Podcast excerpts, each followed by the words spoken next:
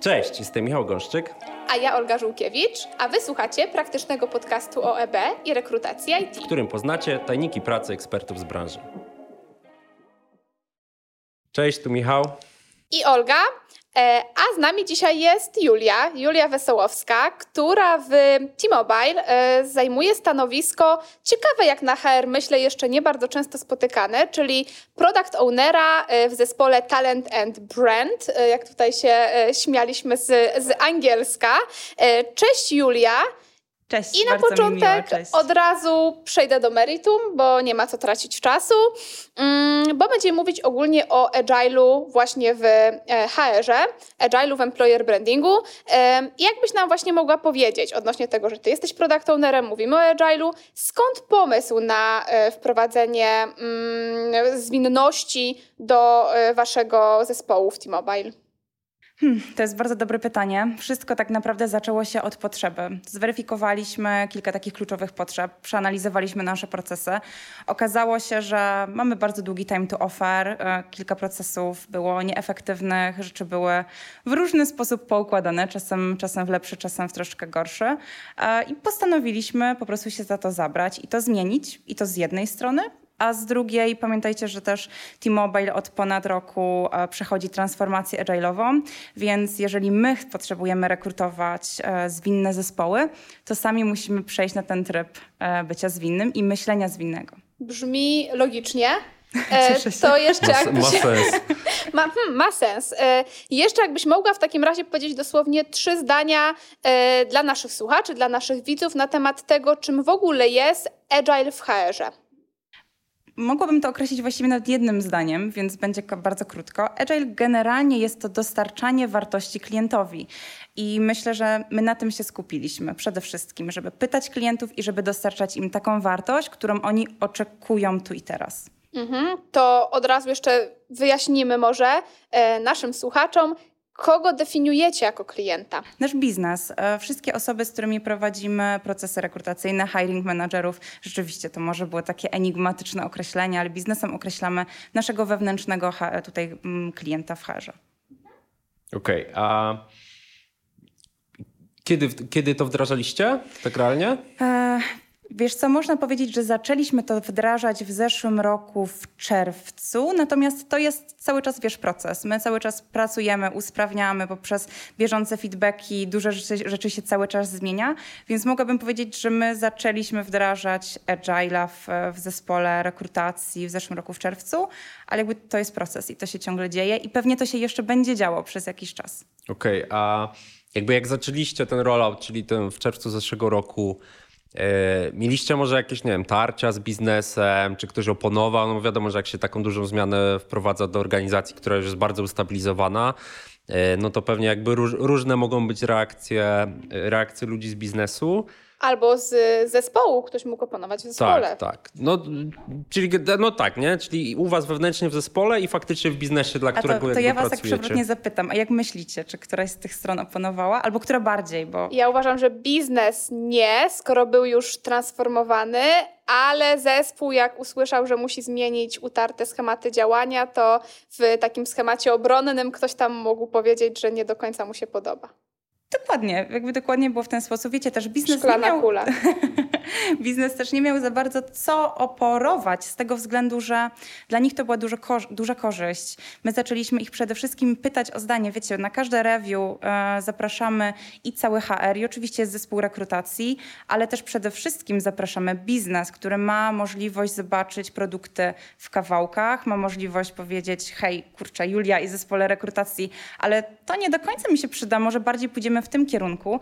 I to jest, słuchajcie, super podejście, bo nie ma takich sytuacji, w której my pracujemy bardzo długo, dużo czasu poświęcamy, wiecie, na jakiś super duży projekt, wdrażamy, a biznes mówi, mech, w sumie to nie o to mi chodziło ja w ogóle oczekuję czegoś innego, więc e, biznesowi myślę, to nie przyszło z jakimś wielkim trudem. Tutaj też jako ciekawostkę mogę wam powiedzieć, że bardzo różni ludzie przychodzą na nasze review. Mieliśmy nawet przyjemność kiedyś gościć samego prezesa, więc e, to, to jest bardzo fajne, że, że wiecie, rzeczy dzieją się rzeczywiście w taki sposób razem i, i, że ten feedback on jest na bieżąco.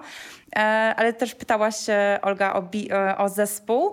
No i w zespole wiecie było różnie, bo my wprowadziliśmy super dużo zmian. Przede wszystkim jakbym tak spojrzała na ten nasz zespół, wtedy jeszcze tylko rekrutację, teraz już, już opiekujemy i rekrutację i employer branding, ale też onboarding jako właśnie zespół talent and brand, tak jak wspomniałaś na początku, e, to tego zespołu w ogóle słuchajcie nie było jeszcze wtedy i dla nas to też było w ogóle jako pomysł, było powołanie tego zespołu z tego względu, że no, spotykaliśmy się z takimi problemami, jak myślę większość polskich e, wewnętrznych herów, chociaż może to jest duża generalizacja. Ale rekruterzy byli przede wszystkim przypisani do pionów, czyli była osoba, która była odpowiedzialna, odpowiedzialna na przykład tylko za obszar IT, tylko za obszar, nie wiem, detaliczny, za, za marketing, za coś tam. Um, I zauważyliśmy, że są, wiecie, duże dysproporcje przede wszystkim w takim obłożeniu procesami, bo zdarzały się sytuacje, w których jedna rekruterka miała, nie wiem, 40 super trudnych rekrutacji do IT, a inna miała, nie wiem, 5, bo akurat tak było w pionie. E, tyle po prostu się, się działo rekrutacji. 40 brzmi w ogóle jak piece of cake, nie? No, Różnie bywa. Zależy, wiesz, Michał, kogo rekrutujemy, nie? No tak, wiesz. nie, no śmieję się, śmieję się. No jakby nie, niewykonalna liczba, nie? W zasadzie.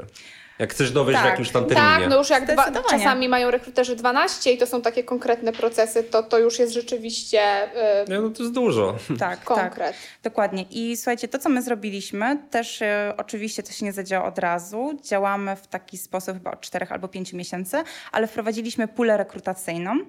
E, widzę wasze zdziwione miny. E, zrobiliśmy to eksperymentalnie i też mieliśmy bardzo duże obawy i właśnie tutaj zespół dosyć e, oporował, bo wyobraźcie sobie sytuację, w której każdy rekruter jest przywiązany do swojego biznesu, czyli do pionu, zna, zna swoje specyfikę. obszary, zna, wiecie, hiring managerów, często mają bardzo fajne relacje, bo my też w tym mobile mamy fajnych ludzi i po prostu e, też to mm, jakby wiecie, nie, nie, trudno było się dziwić, że jakby rekruterom trudno było powiedzieć, ok, dobra, to ja nie muszę rekrutować tylko do tych ludzi, których znam i wprowadziliśmy pulę, czyli w tym momencie do zespołu rekrutacji poprzez system wpadają wnioski rekrutacyjne i zespół sam decyduje, który rekruter bierze który wniosek, w zależności od obłożenia, czyli projekt rekrutacyjny, od obłożenia, od nie wiem, wiedzy, od chęci, od chęci rozwoju, próbowania nowych rzeczy, nie wiem, czegokolwiek. Więc to jest teraz bardzo fajne, bo nie mamy takiej sytuacji, w której jest ten nierówny workload pomiędzy rekruterami, ale z drugiej strony też zdarzały się wcześniej sytuacje, w których, nie wiem, ktoś tam mówił, że on rekrutuje tylko IT i chciałby sprawdzić coś innego, jakieś inne role. W tym momencie nie ma takiej sytuacji. Zespół sam się dogaduje i jest to naprawdę świetne rozwiązanie, bo też jest dużo większe zaangażowanie raz, że w rekrutację, a dwa, wiecie, jakby oddajemy trochę taką sprawczość zespołowi i to też jest bardzo fajne i wymaga też dużego zaufania ze strony czy product ownera, czy w ogóle osoby, która opiekuje zespół. Mhm. To ja mam pytanie, bo mi się od razu nasunęło, bo mówimy, to jest podcast do IT, e, więc... E, mówimy o puli, wcześniej było pionami, więc zakładam, że był rekruter dedykowany IT, no on przez lata, czy tam miesiące, czy, czy no ale miał doświadczenie w rekrutowaniu IT i teraz nagle jest tak, że z tej puli na przykład możesz to trafić do kogoś, kto będzie pierwszy raz rekrutował um, takie stanowisko z tego obszaru. Mm, nie powiedziałabym, że nagle, bo to się, to się działo i my też, popatrzcie, jak my zaczęliśmy się transformować jako organizacja, to można powiedzieć, że role techniczne, technologiczne przestały być tylko w pionie IT, bo Agile, wiecie, um, Agile spowodował, że nie wiem, takie data science nagle zaczęło być nie tylko w IT, ale i w marketingu i trochę po prostu w innych jednostkach. Więc siłą rzeczy i tak te role zaczęły się pojawiać w różnych obszarach. My wiedzieliśmy, że taka transformacja będzie miała miejsce, więc też z wyprzedzeniem zaczęliśmy edukować naszych rekruterów i to, to, to nie było nagle, od tak, to, to był też proces i w tym momencie to jest raczej na zasadzie takiej, wiecie, e, pull, a nie push. Czyli jeżeli rekruter czuje się komfortowo z daną rekrutacją, może ją przypisać do siebie, a jeżeli nie, to po prostu zespół dogaduje się między sobą, kto czuje się pewniej, kto ma więcej space'u. Bo wiecie, popatrzcie też na to z drugiej perspektywy, jaka to jest fajna perspektywa rozwojowa. No tak, e, że możesz różnych rzeczy popróbować. Nie? I, wiecie, w takim bardzo bezpiecznym środowisku, no bo zawsze jest ten ktoś, kto pomoże. I, Kto ma większe doświadczenie. Mhm. Tak. E no okej, okay, no właśnie, no tutaj mówimy o tych plusach, no bo widać i w, twoi, w twoim głosie i ten, kto ogląda, to widzi znaczy, ja, ja w to wierzę, bo... z twojej mimiki tak, właśnie, że tak. to jest super. Ale y, jakby to jest podcast, który jest prawdziwy całkowicie i my pytamy nie tylko o te dobre rzeczy, my też pytamy o to, co się, co się nie sprawdza, y, więc y, trochę plusów nam już pokazałaś. To nie, są, to nie są wszystkie, jeszcze jest ich bardzo dużo, więc e, No to przewrotnie w takim razie. Czy, czy zauważyłaś z twojej perspektywy minusy, jakie, jakie są po wprowadzeniu właśnie zwinności do waszego zespołu? Pewnie jak wymyślicie agile, to myślicie sobie o jakieś takie dziwne spotkania tajemnicze, jakieś daily, jakiś review, jakieś retro się nagle dzieją, Sekta. jakieś sprinty, e, więc e, nie nazwałabym tego minusem, chociaż na początku zespół rzeczywiście w ten sposób do tego podchodził. I ja podobnie, bo wiecie, to zajmuje bardzo dużo czasu, tak? Codziennie łapiemy się na 15 minut na daily. E, mamy, pracujemy w dwutygodniowych sprintach. Sprint zaczynamy planningiem, który czasem trwa dwie godziny, a czasem nawet więcej. Po dwóch tygodniach przygotowujemy duże spotkanie, e, które nazywamy review, na którym prezentujemy, wiecie, to jest prezentacja, przychodzi do nas biznes, przychodzi HR, e, no i zespół opowiada o produktach, które dostarczył, albo o jakby przyrostach tych produktów. Już, bo widzę, że już chcesz mnie przerwać, już zapytać. E, no i plus retro, e, które jest takim spotkaniem, na którym podsumowujemy sobie naszą pracę w sprincie, trochę też, e, też wyciągamy wnioski. Spotkanie. Więc to jest kolejne długie spotkanie, więc pewnie na początku, ja też to miałam w głowie, mówię, kurczę, tyle się będziemy spotykać, a kiedy będzie czas na tę pracę? Ale z perspektywy czasu widzę, że nie da się inaczej. Że jeżeli my codziennie sobie wchodzimy na daily, trwa to rzeczywiście 15 minut, chociaż jak mój zespół będzie tego słuchał, to się pewnie będzie śmiał, bo ostatnie kilka się nam przeciągnęło. E, natomiast e, ten ciągły update, wiecie, rozwiązywanie problemów tu i teraz, tak? Jesteśmy w tak bliskim kontakcie, że jak coś, nie wiem, wpada, to jest szybkie pytanie do zespołu i te problemy się szybko rozwiązują. Poza tym dla mnie, jako dla product ownera, też nie ma takiej sytuacji, w której nagle, nie wiem, o, jest koniec sprintu, albo gdybyśmy pracowali projektowo, to mówiła jakiś koniec projektu i nagle się okazuje, że tego nie ma, tego nie ma, tego, te, tego nie ma, tego nie ma. Więc dla mnie to jest takie, wiecie, ciągle, ciągłe trzymanie ręki na pulsie, ale co ważne, bo pamiętajcie, że w Agile'u też nie chodzi o to, żeby dostarczyć za wszelką cenę. W Agile'u też chodzi o to, że jeżeli w pewnym momencie my mówimy, hmm, to nie jest w ogóle w tę stronę i to chyba nie jest o tym, albo biznes przyjdzie powie, nie chcemy tego tak robić, to my mówimy, dobra, to, to zmieniamy, albo nie robimy i to też jest okej. Okay. To jest e, pod kątem tak um, procesów różnych HR-owych i jak ja właśnie sobie porównuję e, nie agile'owe podejście, agile'owe, no to właśnie to taka, taka wolność ze zrezygnowania e, z czegoś, co się nie sprawdza, ten, ten brak tej pułapki utopionych kosztów. Ja sobie przypominam takie projekty, jak wiecie, ocena okresowa, wiecie, 9 miesięcy wdrażania, pieniędzy po prostu a potem tak milion, tak ogromny waste. Nie? A potem nagle, ups, jednak nie działa, nie? I tam mhm. na siłę jakieś próby wyciągania, podratowywania, reanimacji, a tak naprawdę można było to robić przyrostowo i zorientować się kilka miesięcy i kilkaset tysięcy złotych wcześniej, że to nie ten kierunek. Dokładnie, dokładnie tak. Pytanie, które mnie gryzło wcześniej. Co to są produkty w takim sprincie? Bo, no bo jakby tak jak o tym opowiadasz, to sobie wyobrażam na przykład, że nie wiem, produkujecie jakiś kurczę, nowy Gadżety. system onboardingowy, nowy format ogłoszenia, e, nowy rodzaj testów dla kandydatów, jakby whatever. Mm, no ale realnie tym produktem, chyba, nie wiem, to jest pytanie, e, może być też zatrudnienie 10 osób na przykład. Więc jak to wygląda jakby realnie, nie? Bo jakby dla, dla osób, które wiesz, nie miały z tym wcześniej styczności, to, to może być takie dość enigmatyczne, nie? Że, że jakby dostarczamy produkty prze, przez dwa tygodnie. Wiesz co, na, na sprintach e, oczywiście, bo z jednej strony dzieją się procesy rekrutacyjne, które są procesami, one trwają. Ich nie wykazujemy na tych review, to znaczy może inaczej wykazujemy, ale trochę w, innym, mm, w inny sposób, czyli mierzymy nasze wyniki, nie wiem, mierzymy NPS-a, pokazujemy jakie są statystyki sprintu, to znaczy, nie wiem, ile osób zatrudniliśmy, ile aktualnie jeszcze mamy do zatrudnienia, jaki jest NPS kandydatów zaofertowanych versus e, też kandy i kandydatów odrzuconych, jaki mamy time to offer, różne, różne tego rodzaju dziwne tak rzeczy. Tak zwane outputy i outcome. dokładnie, dokładnie tak. Mamy wspólnego kolegę Mateusza, którego pozdrawiamy. Bardzo pozdrawiamy Mateusza. E, to, to z jednej strony, ale e, Michał, dokładnie tak jak powiedziałeś, nowy proces onboardingu może być produktem, ale ja bym nie patrzyła na to w aż na ta, aż tak dużych klockach, bo widzisz, dwa tygodnie to często jest, znaczy to jest niewiele, niewiele wiecie, czasu, więc produktem może być pff, nie wiem, nowy opis na jobboardzie na przykład. InHire albo jakimś innym. InHire nie jest jobboardem. No dobra, no to ogół, ogólnie, nie? Ale jakby, no nie wiem. Czyli to, to mogą być od jakby na przykład jakby składowych składowe jakiegoś większego po prostu projektu. Przyrosty. Tak, tak, tak. E, albo tak, po prostu jakiś tak. mały job do wykonania, tak, który tak, faktycznie, tak. nie wiem, spróbujemy ten i ten kanał marketingowy, albo faktycznie przebudujemy na przykład y, to, w jaki sposób y, formułujemy ogłoszenia do konkretnej grupy. Dokładnie. Tak? I tutaj widzisz, bardzo ważne jest planowanie. My też planujemy się kwartalnie w OKR-ach i tak naprawdę no to określamy sobie cel każdego sprintu, podczas planningu. Właściwie to robi to product owner, ale te wszystkie cele, one muszą być spójne z celem kwartału, nie?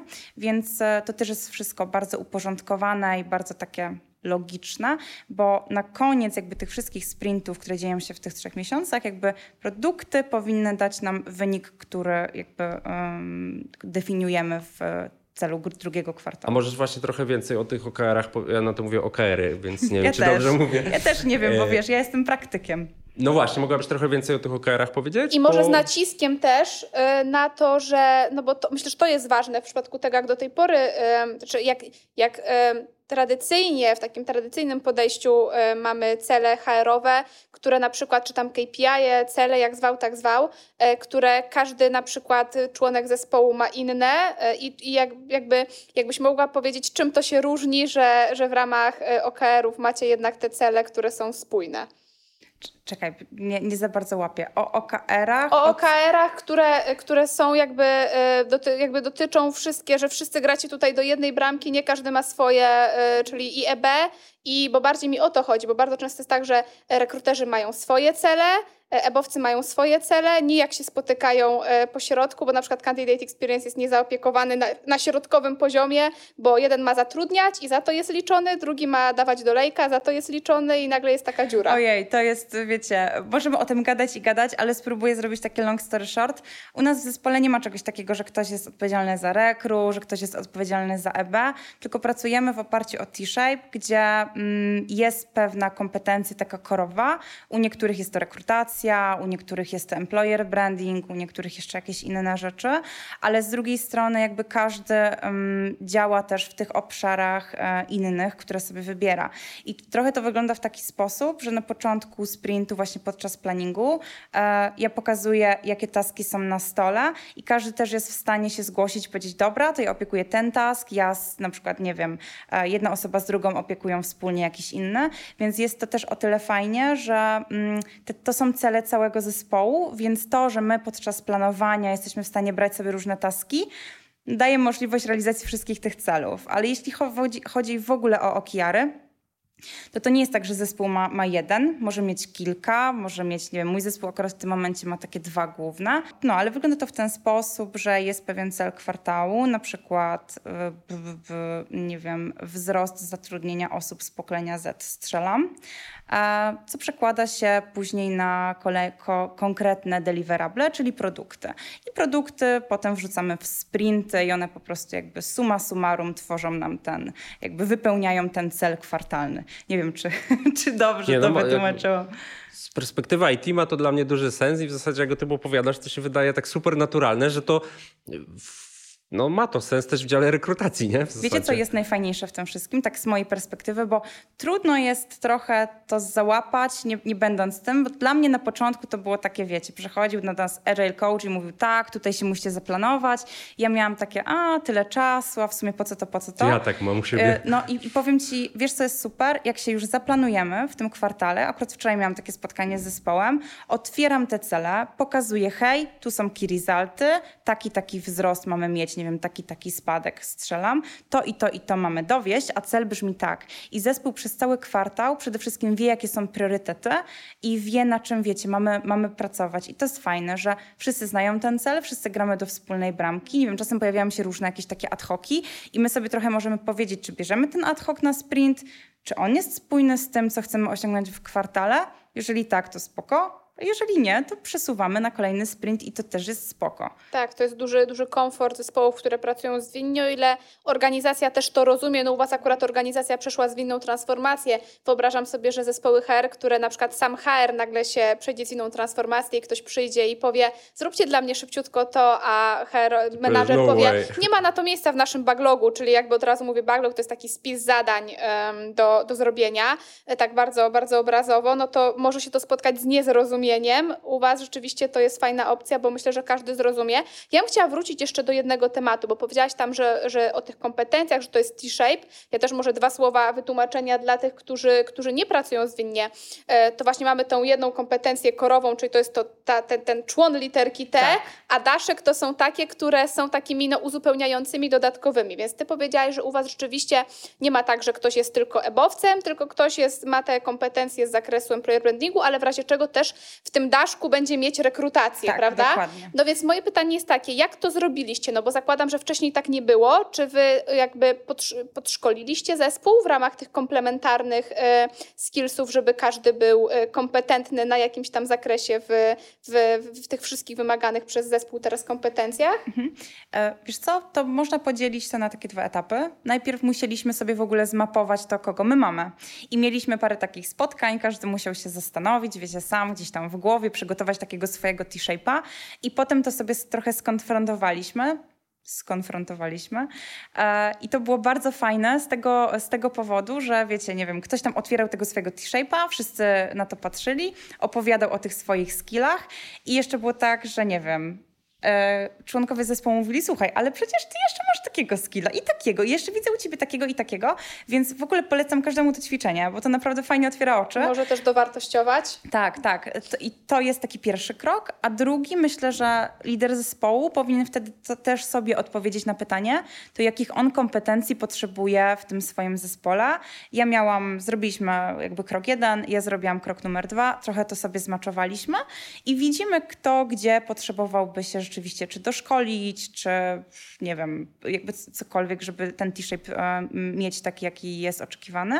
I tak, z jednej strony, mm, znaczy my też bardzo dużo uczymy się na działaniu. Ja też jestem trochę taką fanką tego, żeby e, zdobywać wiedzę samemu. Wiecie, w tym momencie ona jest dostępna wszędzie i można, nie wiem, wpisując, wchodząc na YouTube'a, znaleźć po prostu bardzo dużo informacji i dostęp do nich Więcej jest tak łatwy. Niż byśmy chcieli czasem tak, w tym internecie Właśnie, to, to, to też jest w ogóle, wiecie, temat, temat na inną rozmowę.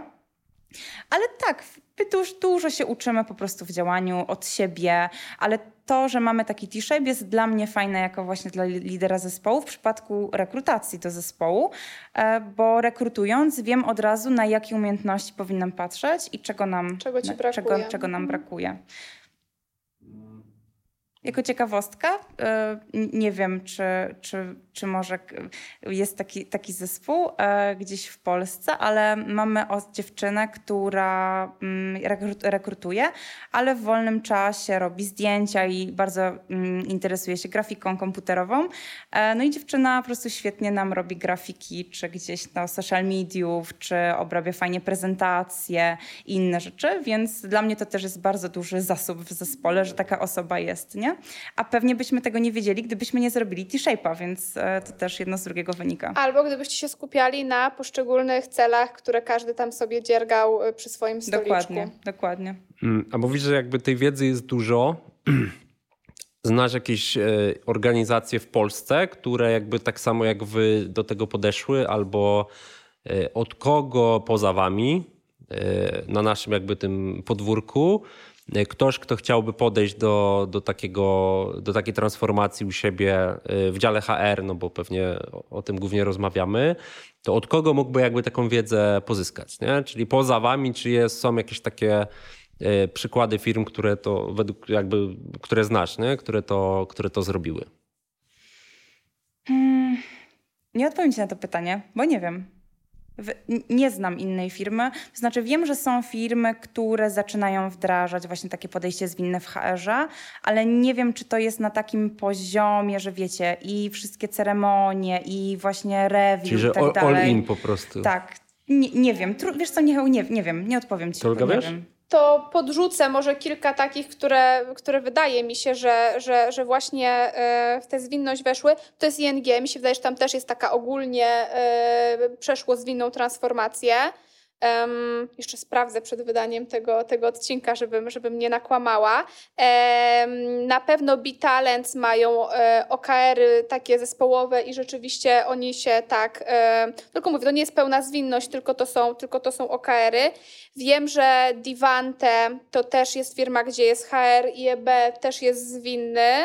Um, I tak na pierwszy rzut to tyle mi przyszło. To, to, to nie jest jeszcze... Czyli to... Poznań, Wrocław i Katowice, tak? I Warszawa. I Warszawa. I Warszawie. I Warszawie, I Warszawie no. E, no, znaczy wiem, że coraz więcej firm rzeczywiście próbuje. Dla niektórych to jest e, pierwszy krok, to jest często taka tablica kanbanowa, czyli to taka, e, na której mamy, różnie ona może wyglądać. Taka najprostsza to są trzy kolumny, to do, in progress i done i, i sobie przyklejają zespoły karteczki. I to jest ok, to jest pierwszy krok. O ile mamy świadomość, mi się wydaje, że to nie jest jeszcze zwinna transformacja zespołu, to taki pierwszy krok to jest w ogóle fajna sprawa. No ale właśnie, to, to, to ja ci od razu zadam pytanie, no bo e, o tym opowiadasz cała z pasją, pokazujesz plusy, jakby nie jesteście jedyni, coraz więcej firm e, e, przechodzi przez te transformacje i to jest super. Gdybym na przykład, gdybyś miała podać, słucha nas ktoś, kto do tej pory o Agile'u dużo nie słyszał, ale jakby zainspirowałaś go i mówi, dobra, to ja chcę, mój zespół teraz taki będzie, chcemy się tego podjąć. Jakie rady byś dała na początek osobom, które jeszcze do czynienia ze zwinnością nie miały zbyt wiele wspólnego w HR-ze, a e, chciałyby zacząć? Hmm, hmm, hmm. Dobre pytanie. Jakie rady? Hmm, trzeba być, słuchajcie, cierpliwym, bo agile to nie jest wprowadzenie, wiecie, ceremonii, spotkań i jakby nie da się powiedzieć, ok, dobra, mamy takie spotkania, to teraz jesteśmy agile. Pamiętajcie, że to jest przede wszystkim zmiana mindsetu ludzi, a to trwa. Trochę się tak śmiejemy tutaj u nas wewnętrznie, że agile e, to jest trochę taka śmierć dla perfekcjonistów i trochę tak jest, nie? bo nie dowozimy czegoś i nie przedstawiamy w momencie, w którym to już jest w ogóle super zrobione, tylko trochę na takich etapach właśnie pośrednich i pytamy o zdanie. Ale na pewno trzeba być cierpliwym, na pewno trzeba wiedzieć, że to są przede wszystkim ludzie, że te procesy trwają i nie zrażać się, wiecie, tak, tak na pierwszych e, jakichś potknięciach, bo one na pewno będą. Chyba, chyba to bym powiedziała. Przede wszystkim trzeba być cierpliwym. A tak czysto, y, czysto praktycznie, czy jakby, nie wiem, wystarczy, że sobie przeczytasz jakąś książkę albo obejrzysz na YouTubie e, jakiś manual, jak się wdraża, jak się wdraża agile w organizacji, czy czy raczej twoim zdaniem jakby no musisz znaleźć tego agile coacha, który przyjdzie i, i, i wam to po prostu wdroży? Trudno mi powiedzieć, wiecie, też jak go nie wdrażałam jako tak, nie? Ja tak też wam powiedziałam, że jestem praktyk, praktykiem, ale nie, nie wyobrażam sobie pracy bez naszego agile coacha, to tak całkowicie, wiecie, e, e, szczerze. I też, e, co mi jeszcze przychodzi do głowy, to taka metoda małych kroków, że nie wszystko od razu, nie? Zróbmy najpierw pierwszy sprint, zobaczmy, jak to w ogóle działa, Pogadajmy o tym na retro i wdrożmy zmiany, jeżeli, jeżeli jakieś propozycje tych usprawnień się pojawiają. Więc to, to też jest ważne.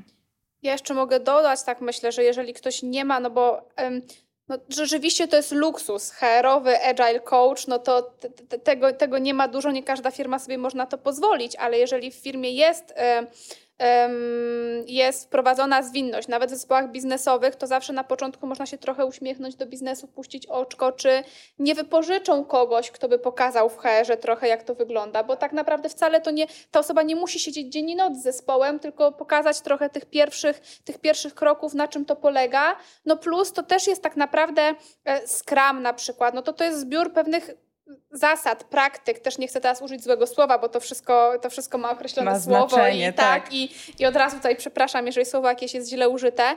E, więc jakby instrukcje często też są dane, to, to, to pytanie, jak my do tego podejdziemy, jak będziemy też to, też to wypełniać, ale, ale tak jak mówię, czasami wystarczy poszukać wokół siebie, bo, bo może a nuż ktoś, ktoś pomoże.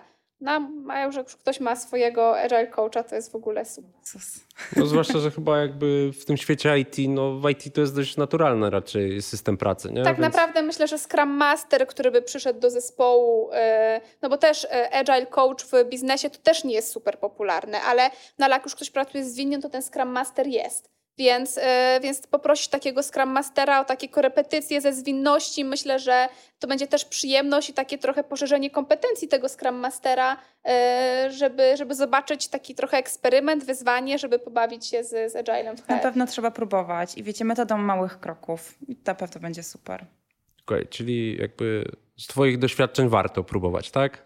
A nie, w sensie nie, wróci, nie, wróci, nie wrócilibyście już y, na inną ścieżkę? Nie no, Michał, słuchaj, jak my sobie porównujemy przed y, wprowadzeniem Agile'a, time to offer, to mieliśmy 60 parę dni wow. ponad.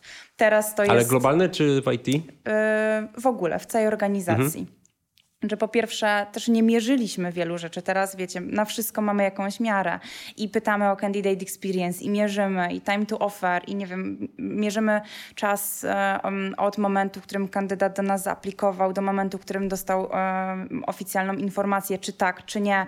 Więc wszystkie te wskaźniki sobie cały czas trakujemy, ale to wiecie, po pierwsze um, biznes jest też dużo bardziej zadowolony, bo też pytamy nasz e, biznes o, wiecie, o opinię i nie, znaczy, ja sobie nie wyobrażam pracy w innym, w innym trybie z wielu powodów. Raz, że przede wszystkim no, wskaźniki są lepsze, szybciej rekrutujemy, ale dwa, jesteśmy naprawdę zespołem i ja też nie mam takiej roli, w której muszę szczególnie coś, nie wiem, delegować, pilnować, przez to, że to się dzieje na bieżąco, przez to, że zespół bardzo sobie ufa yy, i że zadania są, wiecie, klarowne, yy, każdy może się po nie zgłosić, to też to zaangażowanie jest takie bardzo duże i powiedziałabym, odpowiedzialność za rezultat, on nie spoczywa na jednej osobie. To my jako zespół przechodzimy po tych dwóch tygodniach i mówimy, hej, jesteśmy talent and brand i przygotowaliśmy dla was takie i takie i takie produkty.